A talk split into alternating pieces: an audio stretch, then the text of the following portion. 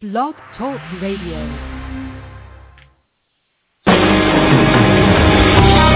Welcome to Spiritual Insights with Charlotte Spicer. Spirituality and Metaphysics Talk Radio, featuring A Course in Miracles, dream interpretation, guided meditation, and the psychic and metaphysics free-for-all.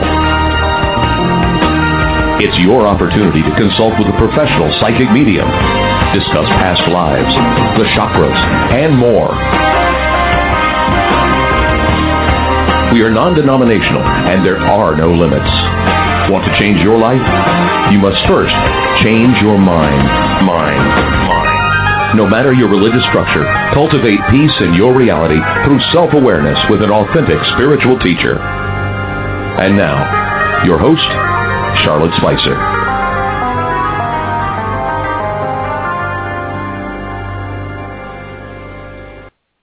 Hello once again, everyone, and thank you so much for tuning in to Spiritual Insights. Today, we'll be discussing a sensitive topic, but one that touches all of us. At one point or another, we will all lose someone close to us, or we will find ourselves helping a friend or loved one who has.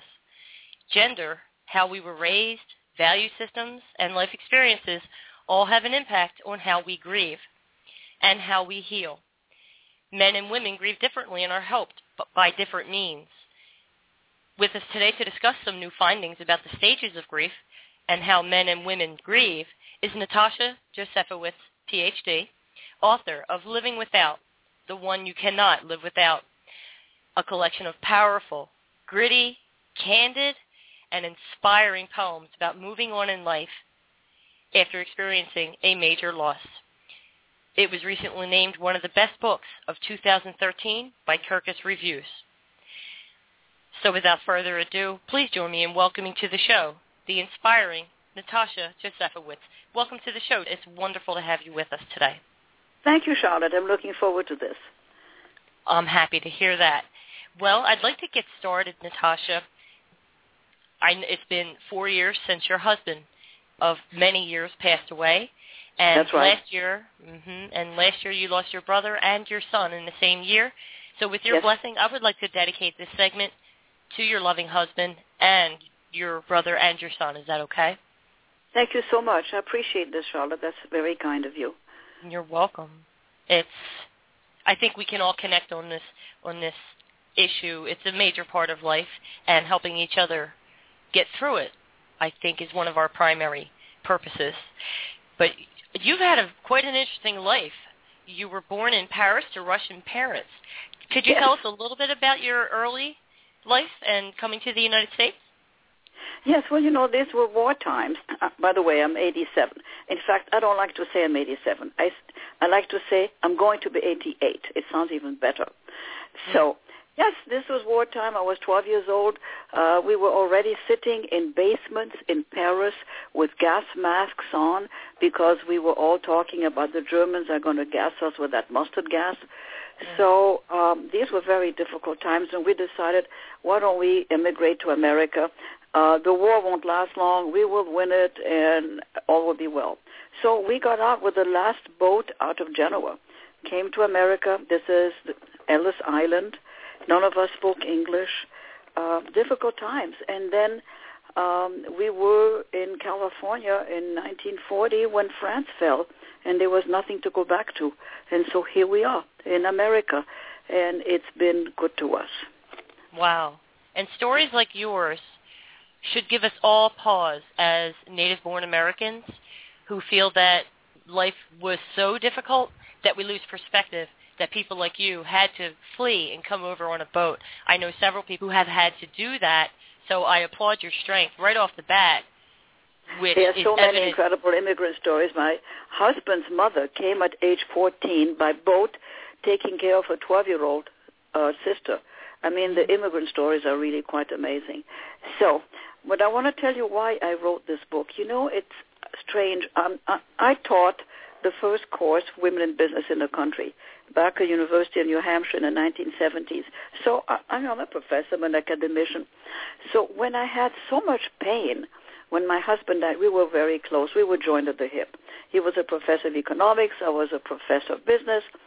And once he was dead, I was a total loss. So what helps me was to write. And so the book is actually a journey through grief and to healing.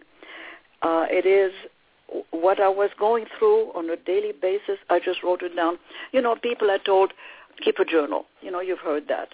So, sure. Yes, a journal is really important, and my journal was really these poems.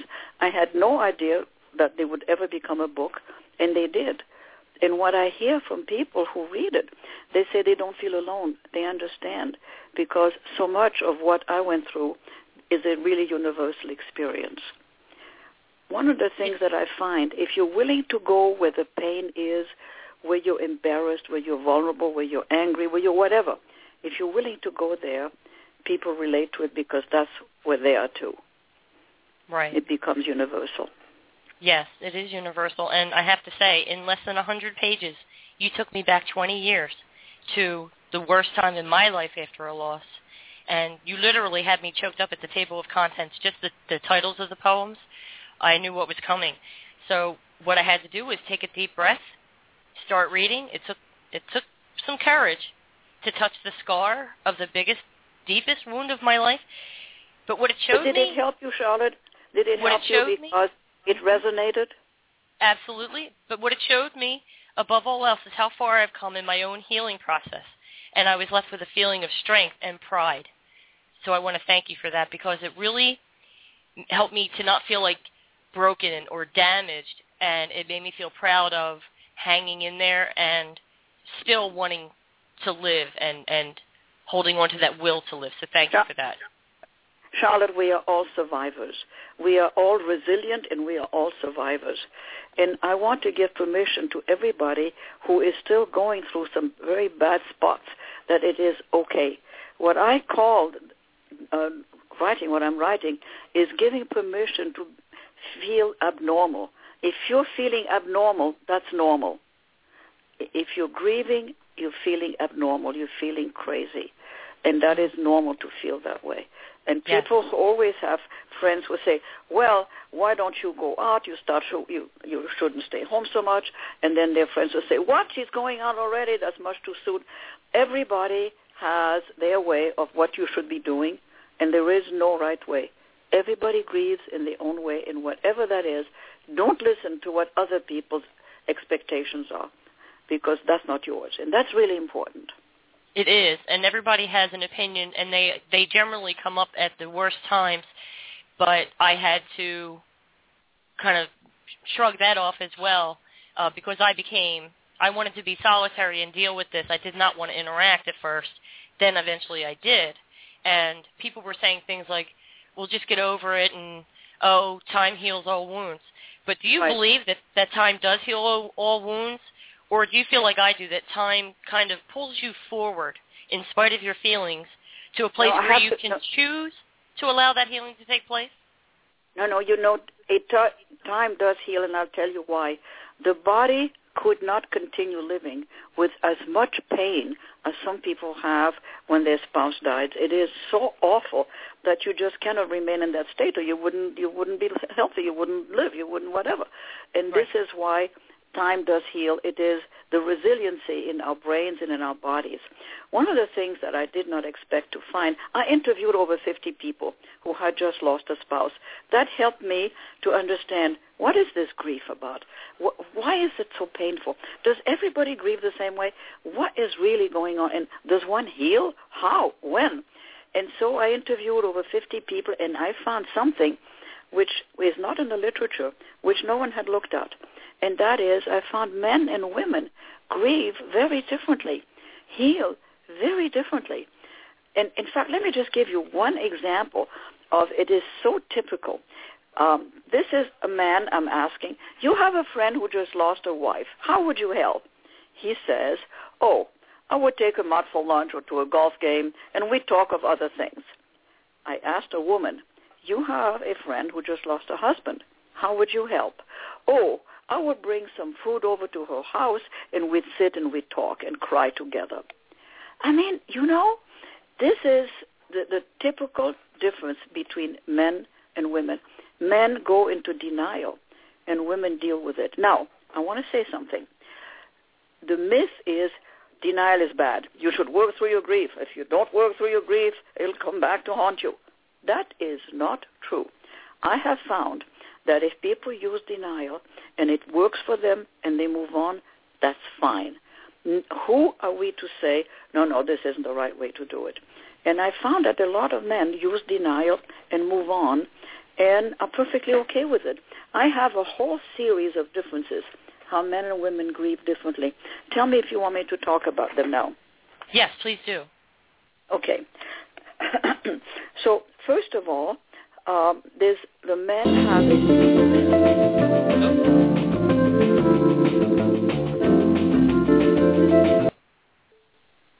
Okay? Hello? Hello? Sorry about that. No, I'm here. I was Skype doing that, and it just uh, no, did no, something no weird. But just start over, and I can take that out. No problem. No problem. So okay. uh, one of the things that we found is that um, men um, have a higher suicide rate. They have a six percent higher suicide rate than the general population right after a spouse dies. And that mm. is because men have lost a caretaker.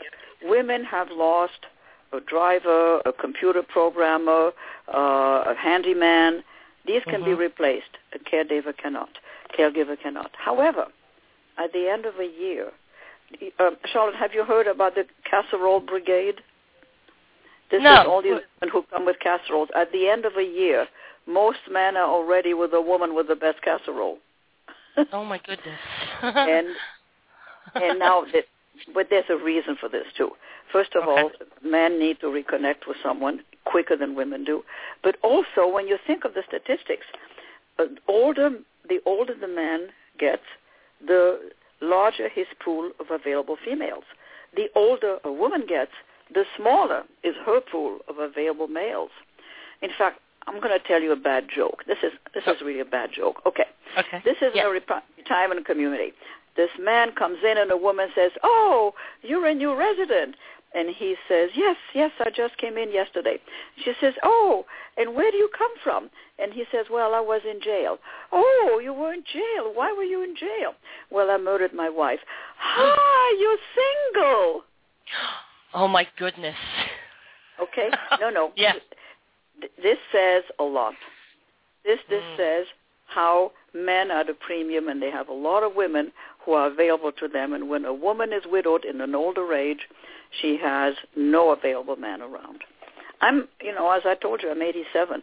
My mm-hmm. pool of available men is zilch, you know, because men die earlier. How many men are there in the late eighties that would be available partners? So yes. that's very true. Let me tell you a few of the other things I have found. Okay. That, for instance, I'm looking at signs of depression. Uh, you know, women dep- are so depressed in the way we all know how they cry, the feelings of hopelessness, uh, feeling too tired to do anything or go anywhere, just getting out of bed is difficult. Men, on the other hand, show depression very differently. If you see a man who his wife died and he exhibits risk-taking behavior, self-destructive behavior, substance abuse, anger, irritability, these are signs of depression for a man. Because, you know, boys don't cry, big boys don't cry. And right. so they show their grief in a very different way. And that's important for us to understand, that when a man grieves, it is very, it is not the way you expect it if you're a woman. Then I looked yeah. at eating habits. That was funny. Men, yeah. I asked men, well, how are you eating since your wife died? Well, I go, I buy rotisserie chicken. And I said, well, how do you eat it? Well, I stand at the kitchen sink and I eat it with my hands. You ask a woman, well, how are your eating habits? Well, I don't eat as well as I used to. I don't like cooking for myself, but I sit down with a plate and a knife and a fork and, uh, you know, eat, try and eat more or less healthily. Again, it's mm-hmm. very, very different. Then mm-hmm. I looked at grief workshops. You know, women go to grief workshops much more than men, and that is because men have trouble seeing people cry, whereas women find it helpful to be able to go to a place and see that other people feel the same as they do and cry. Women are helped by talking. Men are not. And mm. it's interesting. I I looked at tears. You know, they say help how um, crying helps.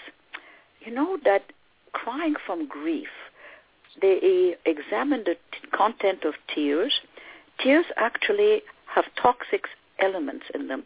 In other words, when you cry from grief, these tears have some toxicity from the body that is being released. And I think that's really important to say that uh, and to understand that. I noticed that, actually, yes. because... You the, have noticed when, it for you too? Oh, I noticed a difference in, I will use the word, thickness of my tears, where if yes. I was crying over something kind of nonsensical, my tears were very watery. But when I was crying from grief, there was a higher salt content, and there was an effect on my face. Um, this you know, is so interesting, really. I noticed you that. You know, I never heard anyone say that. This is this is very interesting. One should look at salt content and just. This is fascinating, Charlotte. I'm really glad you told me this. The Let me rephrase this. Uh, just just one second, Natasha. Let me rephrase this because my audience is used to me using certain vocabulary, so I want to say it this way. If right. we are if we are crying over something because of a failed expectation, a disappointment, or um, a, a sudden detachment, uh, unattachment to something, we're uh-huh. going to cry. We're going to cry from the ego, and that's where you find the watery tears. But when you are uh-huh. crying soul level, that is where I noticed the salt content was at its highest, and it, your your face uh, tightened because of the salt. But what made me feel better was the salt because it absorbs negativity. So it's this whole bio-spiritual process that is taking place as you grieve. Um, I'll hand that back to you now, but I wanted them to hear me say that. This is so interesting. You have just added to my whole bunch of new findings that I'm oh. having. Thank you for that. You know, the I'm other honored. thing I found, which I found uh, interesting, men tend to increase the activity level. Women tend to decrease it. Men uh, pretend they're okay. I'm fine, just fine. Women do too, but much less so. Women are willing to be vulnerable. Men are not. And the most interesting thing I found, no one has ever looked at birth order and grief. This is what yes. I found. People who were raised as alone children, lone children have mm-hmm. learned to deal with being alone, have learned to find friends, have learned to get resources on how to deal with being an only child. When a spouse dies, these resources are still there. They, these people manage better being alone again than people who had a lot of siblings and were raised with a, in a large family. Mm-hmm. Now, I found that really quite interesting and actually, when you think about it, really not surprising. Uh, the other thing that I found is that when uh, men uh, grieve, they uh, they don't show anything at all, ever. Um, they are stalwart. Uh, they go out. They all pretend everything is okay. But inside, it is really, really difficult. They are in terrible, terrible pain. Men don't show that pain. Mm-hmm. Women are willing to show that, and women are willing to, enough. I'm, so I'm wondering why. Why is that? Well, think of uh, how men and women talk generally. You know that women use twice as many words as men do, and yeah. that women in their brains have a larger verbal area than men do, so that just in, women just have an easier time talking than men do to begin with. And so, of course, when you think of it, when there's grieving, they have an easier time talking about it. And also the way we were raised, you know, whether the value systems, how how women are raised differently from men. Men don't show pain. You know, when you think of all these uh, games, men play football and whatever, they get mm-hmm. injured, they continue playing. You know, this yes. is crazy. Men are really crazy that way. They yes. really have to be macho. Women don't have that, that whole thing that this is what they have to do. There is one... Uh, one guy told me something, and I will tell you what he said, and you will hear this, and then you will know that this is not a statement a woman could ever make. This is what I said. Okay. Hi, um, I've known your wife for a long time, and I just heard she died. How are you coping? And he says, oh, well, you know, it's like golf. If I miss a shot, I don't obsess over it. It's the same thing. I'm thinking, oh, hmm. my God. Could a woman ever make that statement? No. This is only a statement a man could have made, not a woman. Isn't that interesting? Absolutely. It is interesting. Yeah, so these are the kinds of things I'm coming across which I've found, you know, that no one's ever looked at. And so we need we need to understand that these are differences, and we need to relate to men and women very differently as to what their needs are.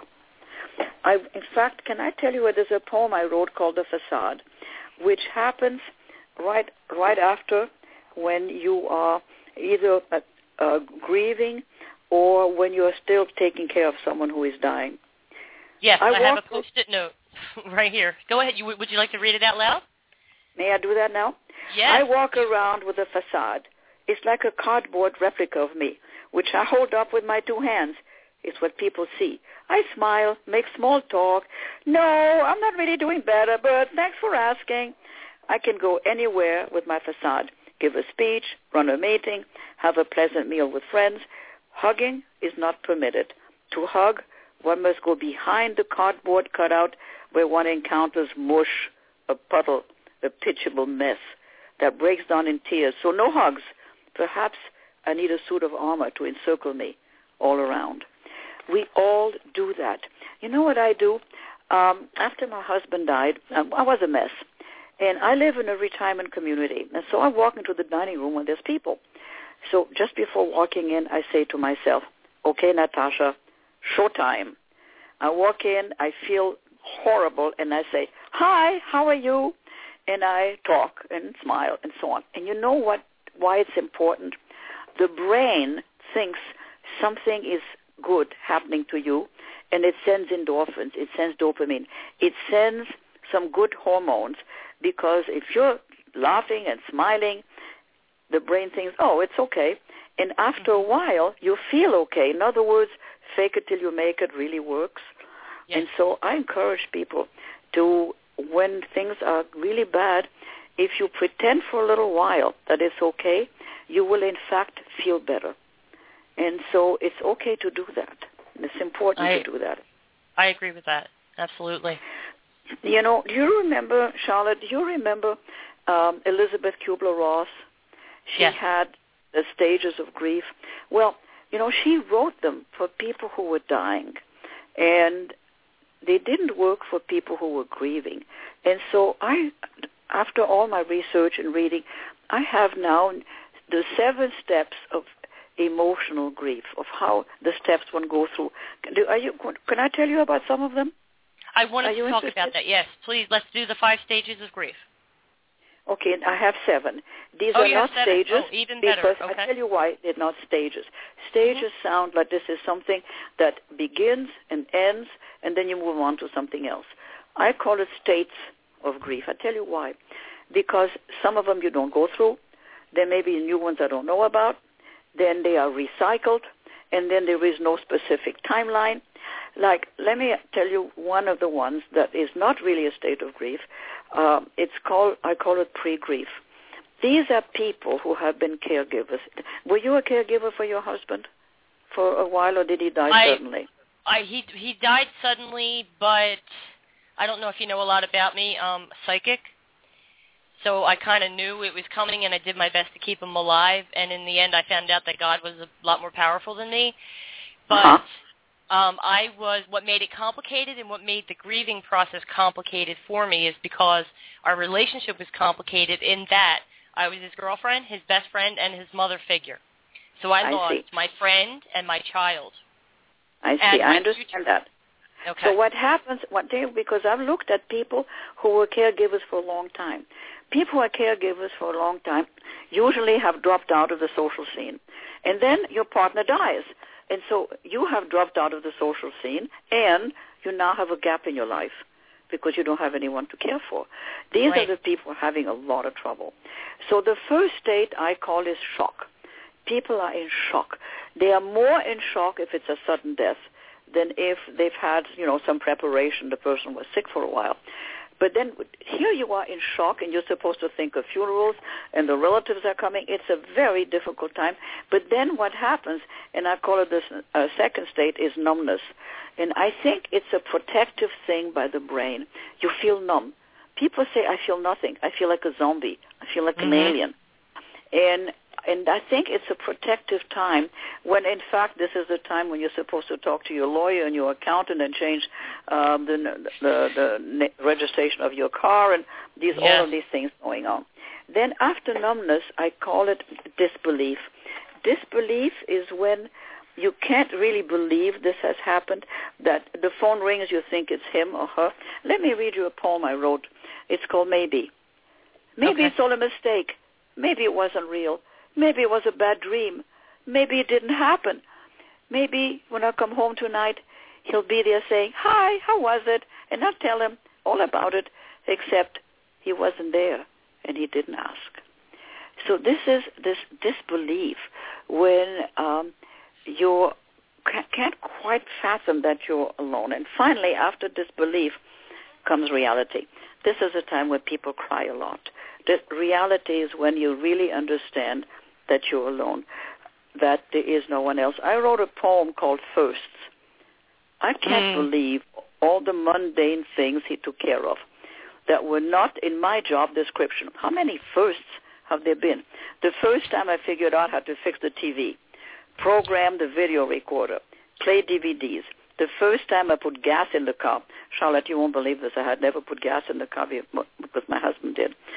Uh, the first time I had to open a bottle of wine, lug heavy groceries, take out the garbage, pried open a stock drawer, filled out tax forms, renew the newspaper, reset all the clocks to daylight saving time, change the light bulb. bulb. You know, it's amazing all the things men do that women don't. And mm-hmm. being and now a new first. Being sick at night, throwing up with no one to bring me a washcloth, give me a glass of water, and feel sorry for me. How many more firsts will there be? I'm not looking forward to them. You know, it's interesting. Men and women really have a division of labor. And when one dies, all of a sudden, you have to do all the things that your spouse did. And one never realizes how much of it it is until all of a sudden, there you are. And men usually have trouble picking up a phone and making a date because the woman is in charge of the social stuff. And mm-hmm. women have trouble with everything else that I just I just listed. So there you are. You are in this reality state. And then you have to start thinking, well, it's time for me to start going out in the world and becoming normal. And I call this alienation. I'll tell you why I call it alienation. We live in a couple's world. And here you are single. And being single in a couple's world is very difficult. Um, and I'll tell you why. I wrote a poem called Alone at a Party. Going mm-hmm. alone to a party, will the people there be friendly? Will someone talk to me? Or will I stand in a corner, glass in hand, scanning the room for a familiar face, not finding one, looking for a smile or a nod, approaching close-knit groups, unable to enter? I am a stranger among the natives, an alien in a foreign land. I will go home early tonight. This is what happens to a lot of women. I don't know if that happened to you after uh, your husband died, but first of all, I lost a lot of friends. And then a woman friend would call me and say, you know, a couple, and say, oh, are you free? I said, yeah, I'm free all the time. I says, well, how, should we have dinner? She says, no, no, not dinner, lunch. Women go, well, women who are widowed, they go for lunch. Or then the yeah. one would call me and say, oh, shall we have dinner? I said, with the two of you? No, no, my husband's on a trip. In other words, the single woman is invited by couples only when the man is away or for lunch. Have you experienced that too? Yeah, the, the, the hardest for me was actually at the funeral itself because the one person who could have helped me through it was in that vulgar-looking box. And I was alone at the funeral like that. There was all couples around me. Mm-hmm. That's right. Even today, it's a couple's world wherever I go. I mean, at my age, we have more widows around, so there are more single women. But uh, there are very few single men. And it's it's very strange. I, I call single women shoulds. I'll tell you what I mean. I, mm-hmm. When my husband and I were together, and we have a few women friends who lost their husbands, I would say to my husband, oh, you know, Ruth is alone. We really should invite her. Or Jeannie's husband died. We really should have her over. All of a sudden, instead of saying, why don't we meet with so-and-so like a couple, we, all of these single women become shoulds. because we feel sorry for them. And so it's it's kind of like a burden. It's very, very odd. Now, I'm asking all the listeners now, you who are couples, how often do you invite a single person to join you who was just recently widowed? I'm betting that it is not often enough. And so I'm saying extend your hand to the people who you normally were friendly with when they were couples, and all of a sudden they're single, and they leave. They, they, you know, they're left very much alone to themselves. It's a strange thing that odd numbers are not comfortable. You know, three is a crowd, the fifth wheel. Somehow there's an awkwardness about being three, being five. It, I, what I have done, I have, when a couple invites me, I sometimes bring a woman friend along. Being four, even if it's two women, that are, and yeah. then instead of a couple, and then so we're three women and a man, it's better than just being a single woman. Have you found any of this for yourself? I have. Um, you know, people don't know what to say to you, and they dis- they tend to scatter and disappear, and then you do get invited, but then you feel like the third wheel, especially if they don't invite a fourth person. That's um, right. So, so that's difficult, but I, I want to point out that the poems you just read, the several that you just yes. read, and and what you're saying about inviting people to join you, but make sure they're not, it's not lopsided. That's all in the first year, which is absolutely the hardest because of the suddenness of it, the shock, the adjustment to a new way of life, and broken plans of a future that's now been stolen, and all the all the many firsts, like birthdays and holidays, and finally it ends with the first anniversary of their death. It's awful. And that is the time where you should be checking on someone often to make sure they're not suicidal. All anniversaries are really extremely difficult. Not only anniversaries, but also holidays. You know, yes. Easter, Christmas, and birthdays, and all all on all of these. They're mm-hmm. very, very hard because I tell you why. It reminds you of the time when it was jolly and wonderful, and you were together, and mm-hmm. so you're even more alone feeling than when. when you were uh, together than on other days. Uh, yeah. I have, let me read you our anniversary. Today okay. is our anniversary. No flowers, no cards, no loving words. Today is the first of many anniversaries, alone. I was warned about the holidays and the special days. I was warned it would be hard. I did not know how tough it would be to live through this day. Tears that have been absent are lining my lower lips, waiting to spill at the slightest opportunity. They don't need much provocation. Someone's hug, just even hello. So sitting home alone, I'm missing him even more today, our anniversary. So people mm-hmm. should be warned and should not be alone on an anniversary. Be sure to be with friends. It's really important. You have to take care of yourself. You have to think of these things ahead of time and not be caught. Oh, my God, today's anniversary and I'm all alone. It's horrible. Mm-hmm. So I, I sometimes wondered why it is most of the women I have interviewed and quite a few of the men said they've lost friends. I think people are awkward, you know. People are awkward about, I mean, I meet somebody I haven't seen in a while that used to be a friend, and they're a little embarrassed that they haven't called me. I think people are awkward. They say, how are you? And you're supposed to say, I'm doing fine, and then they're okay. If you don't say you're fine, you say you're really suffering. People don't know what to say. And mm-hmm. I have a list of all the things people have said that really don't work. Like, people have said to me, he's in a better place now. You know, that doesn't work. No. A better place was with me. So all of these things where people try and help somehow doesn't help. You know, the only thing that really helps, Charlotte, is I'm sorry. There's really nothing else to say except yeah. I'm sorry. You know? And there is. It's, and, It's amazing how awkward people feel in in front of someone who's just lost someone. You know, in our culture, we don't really have words to make it okay because somehow dying is not okay. Left, being left alone is not okay. And people don't know how to relate to you. It makes it very, very difficult. It is. And it makes it difficult for the others, and so they avoid you. They avoid yes, you. They, they want do. to avoid the awkwardness. And mm-hmm. so I've lost quite a, surprisingly, I lost quite a few friends. Uh, who then, if I bump into them, are embarrassed that they never called. Uh-huh. It's, it's a weird situation. It's, yes. And then after, after alienation, I call it the new normal.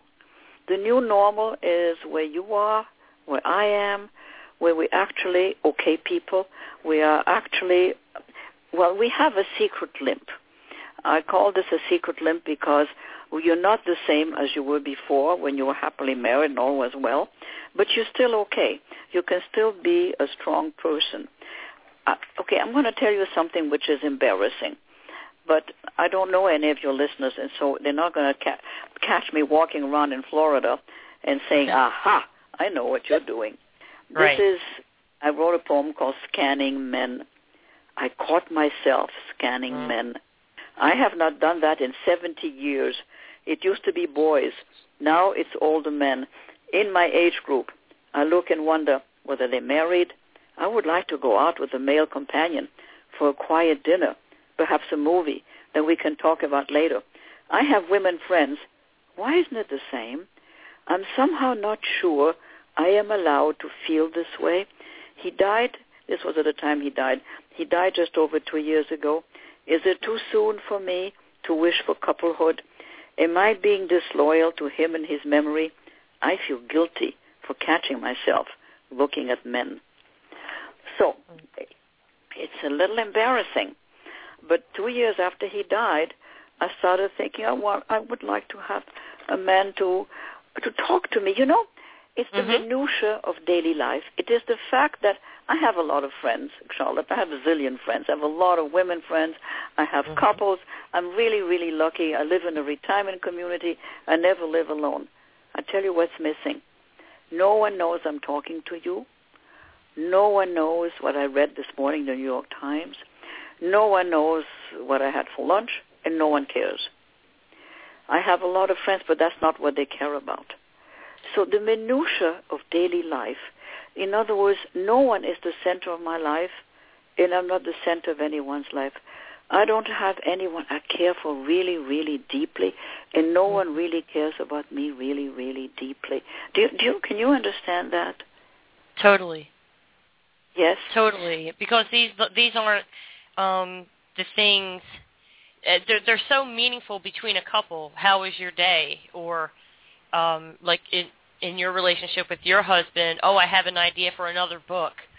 You know what I mean? And, and you get to talk and share and, and be involved in these things. Yes. And you don't really call a friend and tell them what you read in the New York Times and, and have them pretend that they care, you know? That's right. Yes, I want to, this, I have a thought. I'd like to share it with someone. I want to talk to someone. Uh, a friend of mine here, this retirement, just lost her husband a, a few days ago. You know what I do? I call her every morning, and I say, so what's your day? How did you sleep? What are you going to do? And I would like to give this advice to all of your listeners. If you have a friend whose spouse has died, call them every day, because that's what's missing. Call every morning or every evening, but call every day and ask the stupid questions. What do you have for dinner? Uh, what did you read yes. today? Where did you go? How do you feel? You know, whatever. Ask the minutiae of the daily life. It is incredibly important. Otherwise, people feel so isolated. It is, it's such a tough time. I have, I have a poem I wrote which is called Amazing. Can I say it now? Today I have decided that I'm not half a couple, mourning the one that is gone. I have integrated him within me, and so I am a whole person standing on my own two feet, independent and strong. There is nothing I cannot do, for there is nothing I can't imagine. I have no fears, not of living, nor of dying. I am doing the first, the best I know how, until the second stops me, hopefully, in my tracks. I feel the wisdom of my years of learning that I can use well to make it easier for others' journeys. Mine is drawing to an end. I savor the moments in ways new to me. A quietness has taken hold, like a new distance, a perspective, an understanding I not know exactly of what, a comfort in my place, a knowing of my time. The word may be serene. It exists, even in new adventures, in willingness for risks, in shoulder shrugs at failures, in smiles at foibles, and secret laughter at the amazingness of it all. I'm amazed that I'm as well as I am. When you are in the middle of horrible pain, you cannot imagine that you could ever feel better. But yeah. I want to tell your listeners, I promise you that time comes, because you could not keep surviving without it. And it does happen. It's a matter of ratio. You know, some you have all horrible days and then maybe a few minutes okay. Then you have right. a few horrible days and a few days okay. Then you have more or less equal. Then you get better days than bad days. And finally, you have mostly good days and once in a while a little bit of a bad day, which is where I am now. When I'm, as I'm talking to you, as I'm reading these, um, it, it's, you know what, Charlotte, it's hard. Right now yeah. it's it, it's hard because I'm back to the emotions that I felt when it was this difficult. So yeah. this this happens, and, and that's okay. After I hang up, I will go make myself a cup of tea, and and I will be okay. But it is true that these reminders are not always easy. Yes. So, I found that I had to ease myself into acceptance, not just of the passing, but, okay, today I am having a bad day, and that's okay. Today I'm having a good day, and I don't have to feel guilty about that. And that's, that's what right. struck me is something that you said earlier, whether whether you're looking for you're looking for simple companionship and maybe someone to hold your hand. And we feel guilty about these things, and guilt serves no purpose whatsoever. If you were honorable in that relationship and you did your best, you have nothing to feel guilty about. When it's That's time right. for people to go home to God, it's time, and you can't prevent it, as I learned. You can't change it. So the only way to go is to somehow allow yourself to move into acceptance and then accept each phase along the way, and then eventually you'll remember how to breathe again. That's that right. You're sense? Very wise. But I have to admit something which is embarrassing to me. Do you know when I see a couple holding hands, I envy them. I'm jealous of people holding hands. Mm-hmm. Do, do you know what I mean? I mean, it's. I see Absolutely. a couple, um, you know, uh, brush the lint off his shoulder or look at each other lovingly or, you know, whenever you see a, a couple that's close, yeah. I have this I have this little pang of, oh, Oh, I want that. It's, yeah, sometimes uh, it makes you want I'm, to hit somebody. I mean, I don't like this in me. I, I I mind that I'm the kind of person that envies people holding hands, but I do. I do. Yeah, and, and so it's important not... with these things to say, you know, well, you know, it's it's probably normal that you feel that way. And so, again, I want to give permission to people to feel all these things and not feel guilty. Whatever it is that you feel when you're grieving, it's normal. It really yeah. is normal. There is no abnormal way of doing it. There's only one. If you years later have not come out of the grief and you still feel like a victim of what has happened to you, you may need some professional help. But, you know, it can take two or three years, and that's normal. You yeah. know, we had a lifetime of living with someone, and then all of a sudden you're alone. You can give yourself time to grieve. And if and if you move on quickly, then that's fine. You're, more, you're resilient. It, whatever it is that you do, quick or slow, it's fine. Yes. There is no rule. There I just want to no point out that is the best. Absolutely. Well, I just want to point out, especially in terms of jealousy, and feeling jealous that someone, that there's a couple or that someone still has their husband and why don't I have mine? Um, jealousy, yes, it's a it's a difficult emotion to deal with, and you would feel guilty for feeling that way, so you have to accept that. However, what I would point out, what is not normal is acting on your feelings and taking it out on somebody else, which I have seen many, many times, and you have to be very careful. That even though that's the way you're feeling, you don't want something to come out of your mouth that is insulting to another simply because they're happy. You have to be very careful in your reactions. Do you agree? You know, it's it's very important what you're saying. You know, Charlotte, I was um, I'm a therapist. I'm a I'm a psychologist. My P H D in psychology, and I'm also a psychiatric social worker. So I've done a lot of therapy. And one of the things that I have found, and as a special as a therapist, I need to do that. When I see someone angry or mean or irrational, I always think this is an expression of pain that yeah. cannot be expressed as pain, and so it's expressed as anger. But behind the anger, there is pain. there is someone who is really suffering. And so instead of being defensive and saying, you know, what are you angry about and whatever, you say, where are you hurting? Where yes. is the pain? Because, I can see it's a cry for help. Mm-hmm. Yes. Uh, behind even meanness, there is pain, because if you think of someone who's a mean person or who is an angry person or who does things that are hurtful to others, mm-hmm. the way I think about it is how awful it must be to be that person. How awful it must be to be walking in that person's shoes and to feel anger and to be mean to others. And so it must be awful to be them. And so I try and relate to how awful it is to be them, and that if they had choices, if they had impulse control, they would prefer it. But they, yes. that's not available to them. And so what I need to do is help them accept themselves as they are and see what they can do about it. My whole work is really about making the unconscious conscious. As long as you're working unconsciously and you have behaviors that are unconscious, you can't control it. So if you try and make it conscious, then you can at least have some control and some choices. I always try and see what is behind this. What is it that you're really expressing? Where is the pain? And then you try and understand it, and then you can see, well, what is it that it's hiding?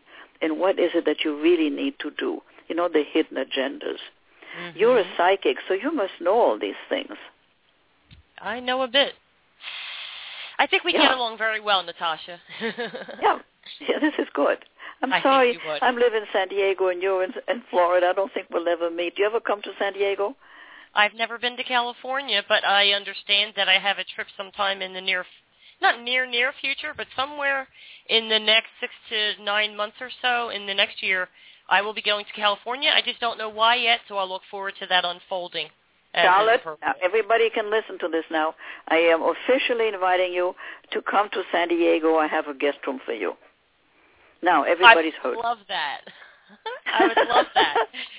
There but we I are. Have to I ha- thank you so much. I am honored, and I will take you up on that offer. It's my first opportunity.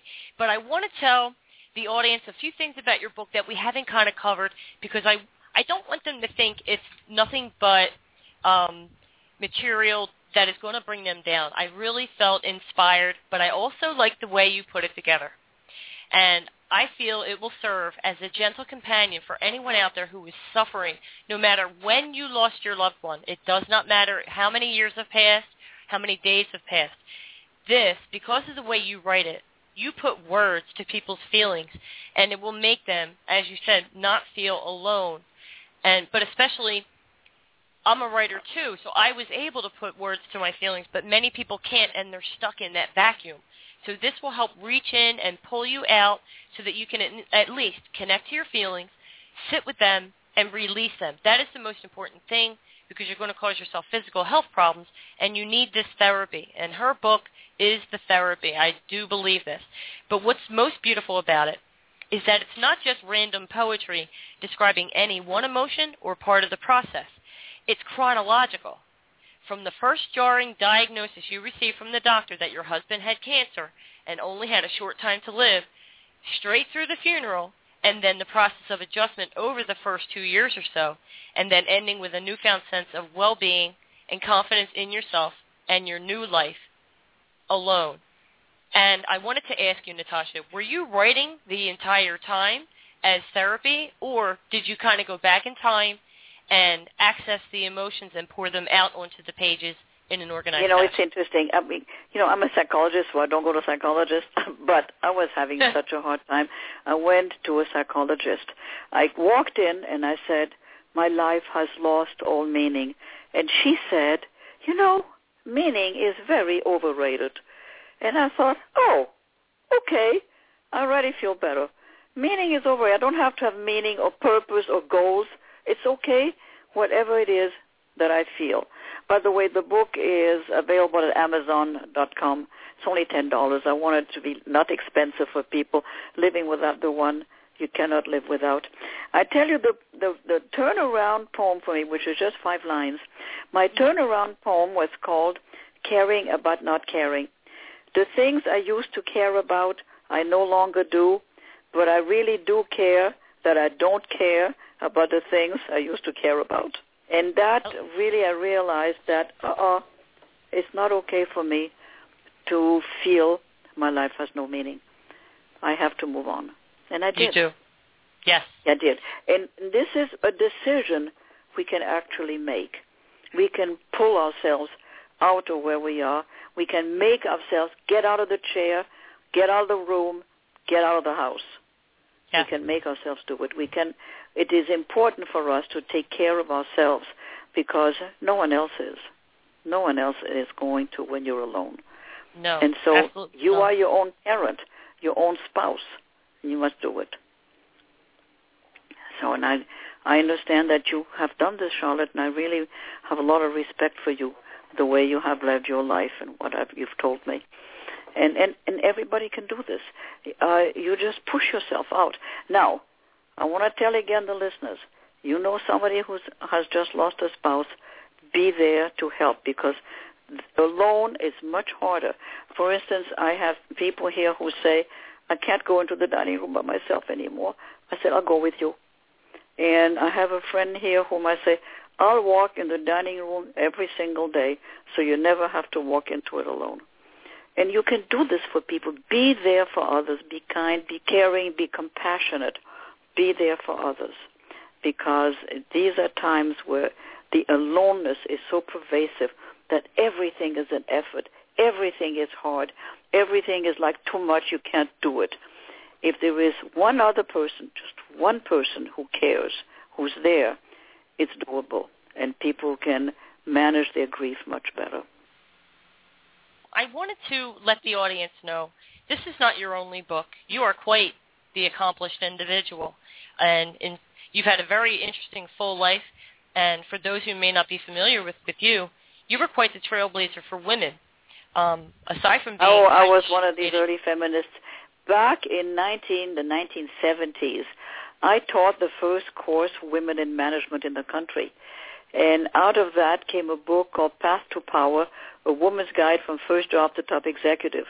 And, you know, it's funny. It was the only book out in the eighties that dealt with women entering these male-dominated organizations. So I got, I was this consultant. I consulted the F B I. I consulted the C I A to General Motors. I was on Larry King. I was on Doctor Ruth. Oh, I have to tell you something about Doctor Ruth. Remember Doctor Ruth? I it was so her. funny. I came on her show, and I said, Doctor Ruth, you talk about sex and how to do it at home. I want to talk about sex and to how not to do it in the office.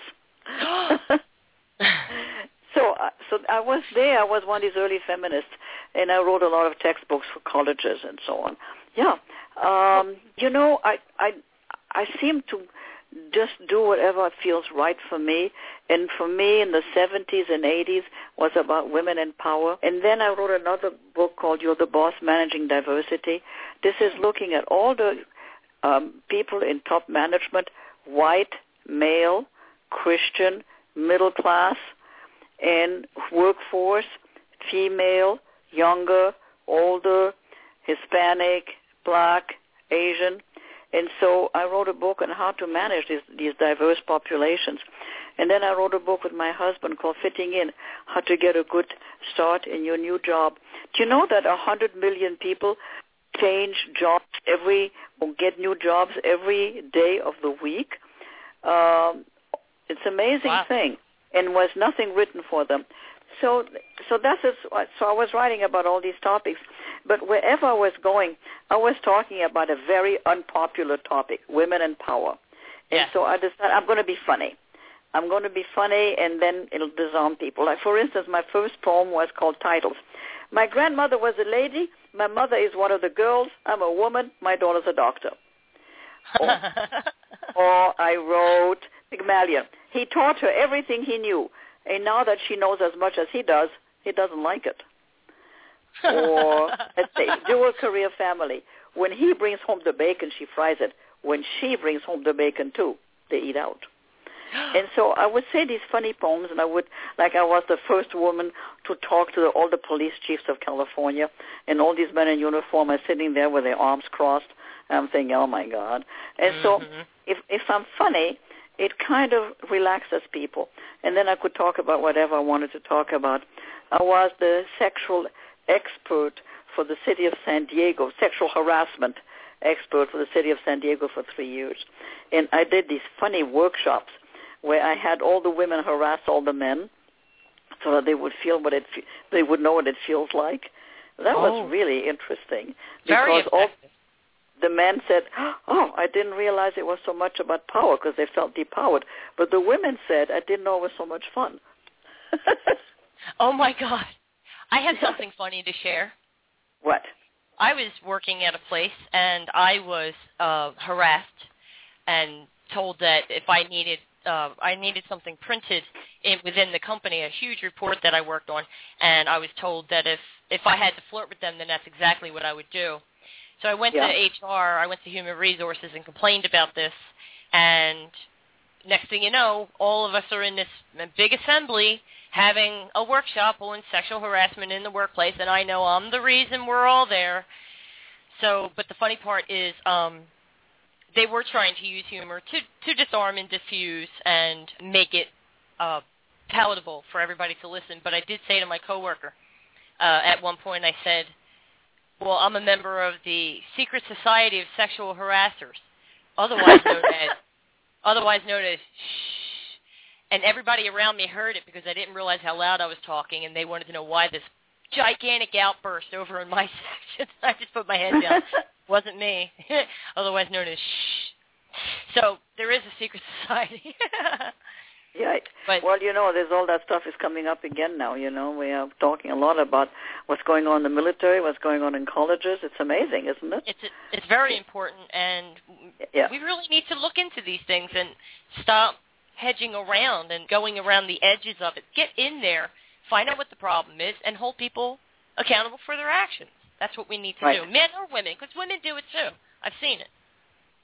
Well, Charlotte, you and I have certainly been on the same page. It's been just wonderful talking with you. This was, I'm sorry the hour has gone. It's gone really fast.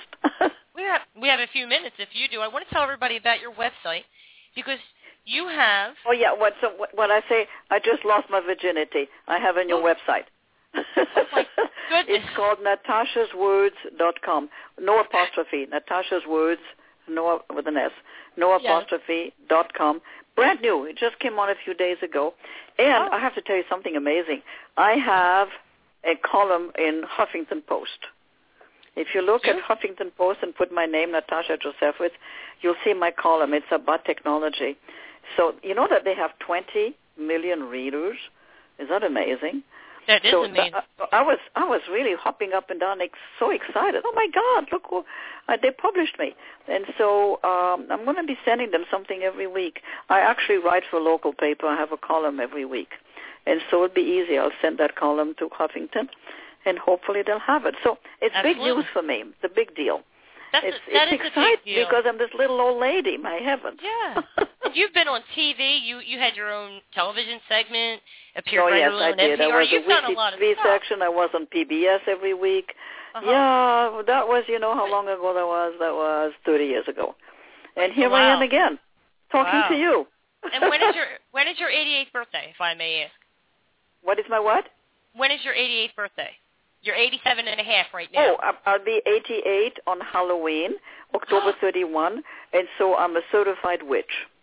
Okay. I um I have two friends born on Halloween, so I'll be sure to send you a birthday card because I'm excited. Cause so right now, technically, you're, you're eighty-seven and a half, which is kind of fun. Um, yes, it is. But I, you know what? Uh, I w- I have to tell you something funny. I wake up, nothing hurts. You know what they say about my age group? Whatever doesn't dry out leaks. Oh. I'm, I'm not like I'm not drying out. I'm not leaking. So far, so good. You're feisty. I want to. Um, I have to ask you. A while ago, you mentioned what you said to Doctor Ruth, but what did what did Doctor Ruth say in response to you saying that to her? Did she laugh? Yes. Well, no, she laughed. And then actually we talked about uh, how men feel, of we the men's wives, this is nineteen seventies and the nineteen eighties, how men's wives felt threatened by their husbands having colleagues who are female. and yes. how difficult that was for a lot of men because their wives did not like it. You know, you pulled evenings or weekends with a woman colleague. That was threatening to a lot of wives. And so we had a lot of issues when women started entering in droves into these male-dominated organizations, when there were women attorneys and they were sharing um, cases together. I was, I was the first woman in a college of business. In fact, I'm the first woman at the Rotary Club here in San Diego. And so, you know, I'm always breaking new ground. There's a five hundred fifty men in me. And so I said to them, I don't want to be the only woman. You have to get another four or five. And so we were five who came in together at the Rotary, and we were very welcomed. But the men were saying, ah, a rose amongst the thorns. So if they were talking together, what are you all complaining about? What are you all plotting? It was it was interesting times being, you know, the first all in all these places. It was yes. fun. One of the first feminists. I would like to share with you my maternal grandmother, uh, who is even, I'm, I'm very petite, but she was four eleven, and she graduated from Spring Garden College in Philadelphia. That's amazing. In the forties, and she became the first female electrical engineer. She graduated at the top of her class. When she found a job, they would not pay her any more than the lowest paid man that worked at that company. Well, now I know where you get it from, Charlotte. I, it's I your think grandmother. I do. I think I do I know, take that's a, a lot that, that is an amazing story. Wow, well, I'm impressed. It's, it's even more impressive when my mother met my father, and for the first time, and was sitting at the kitchen table, and his mother said, "So, what do your parents do?" Expecting, you know, that the father did this, and the mother was a homemaker, and she mm-hmm. told her about her mother being an electrical engineer, and her face dropped, and she said, "I'll be right back." Went upstairs to her bedroom and went into her jewelry box and pulled out a newspaper clipping and gave it to my mother. I'm sure I'm sure it was no bigger than an inch, and gave it to my mother and said, "Is this your mother?" And my, and my mother said, "Yeah, that's my mom." My my future grandmother, grandmother on my dad's side saw the clipping and saved it in her jewelry box all those years because she was so inspired. Really? Isn't that That's wonderful. Interesting? That's wonderful, dear. I love that story. You know, yeah. when I was at the University of New Hampshire, I was the, uh, you know, the only woman in the College of Business. The first day I was there, I was walking down the hall, and some man, some of the professors, uh, stopped me and says, "Oh, here, honey, would you fax this for me?" I said, "Well, thank you, sir. I'd be glad to do it, except that when I have something to fax, will you do it for me?" So he looked at me and says, "Well, who are you?" I said, "I'm Professor Josefowitz, and who are you?" I oh. love doing that kind of stuff because all the men were so unexpectedly thinking, there's a, a cute little, I was a redhead, a cute little redhead with freckles. She's no professor. yeah. You, you of course, being uh, of Russian descent and with the yes. beautiful accent, you were very attractive. So I know that added to the sharpness of your dagger because they, they wouldn't expect yeah. a spitfire like you to come back like that. I had a gentleman, I was young, maybe nineteen or twenty, and he would stand so close to me when I was sitting down trying to intimidate me. So I, anytime he came in the room, I made sure I stood up, and then he said something, and I said, "You know what, you are so funny." He said, "Funny?" I said, "Yeah, it, you just have this charm. I guess it's because you're just so harmless." And his face just dropped. And all the women around me just busted out laughing, and he walked away red-faced. So I learned very early to use intelligence over brawn. You can, I can tell talking to you that you do that really well. You know, I, I, I did a lot of workshops for women in power, how to mm-hmm. be powerful, sit powerfully, stand powerfully. So I always sit, tell women there's a low chair, don't sit in the low chair. Sit on the arm of the chair so that you don't look like that little lady lost in the in the chair. Wear mm-hmm. red. Wear heels. Look men straight in the eye. And if you ever come late to a meeting, don't sneak in. Said, "Sorry I'm late. What are you all talking about?" In other words, uh, don't apologize. Be assertive, be there, absolutely. Yeah. Confidence, always. Well, on your website, I want to let everybody know, if you go to the website, Natasha has poems, she has thoughts, she has articles, and I assume this will grow over time. You said it's brand new, only a few days old, so happy birthday to your website. And I just Thank want to let you. everybody know. Mm-hmm. Get this and, book. And I'm expecting you in the fall, and I have this guest room for you. Okay, Charlotte, this was okay. just the best. Oh, I'm, I'm happy you had a great time, and it's wonderful to speak with you, especially about something so close to my heart that not a lot of people would get me on that level, so I appreciate that. And I know you're, you've got a P H D in psychology, so it's probably not a stretch, but to connect at heart level like that is a real treat for me. And so once again, ladies and gentlemen, natasha's words dot com, the book is Living Without the One You Cannot Live Without. Beautiful book of poetry, an easy read, but it will keep you company if you are grieving.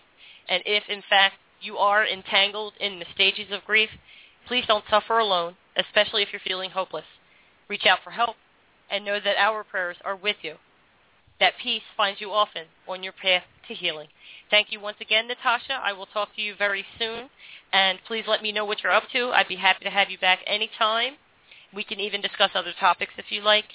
And thank you for all that you shared and all of your research and for all the work that you're putting into everyone. And thank you to you, Charlotte. Yes. Uh, I hope we have a future when I... You, I, you can be my best friend. I would. Take care, be well, and God bless. God bless you, too. I'll talk to you soon. Bye-bye. Bye-bye. She's amazing. Unbelievable. Do get this book. It really helped me. Um, and got in touch with some feelings and got to purge and got inspired by her will to live a wonderful life. That is our show for today, ladies and gentlemen. Until next time, God bless and be at peace.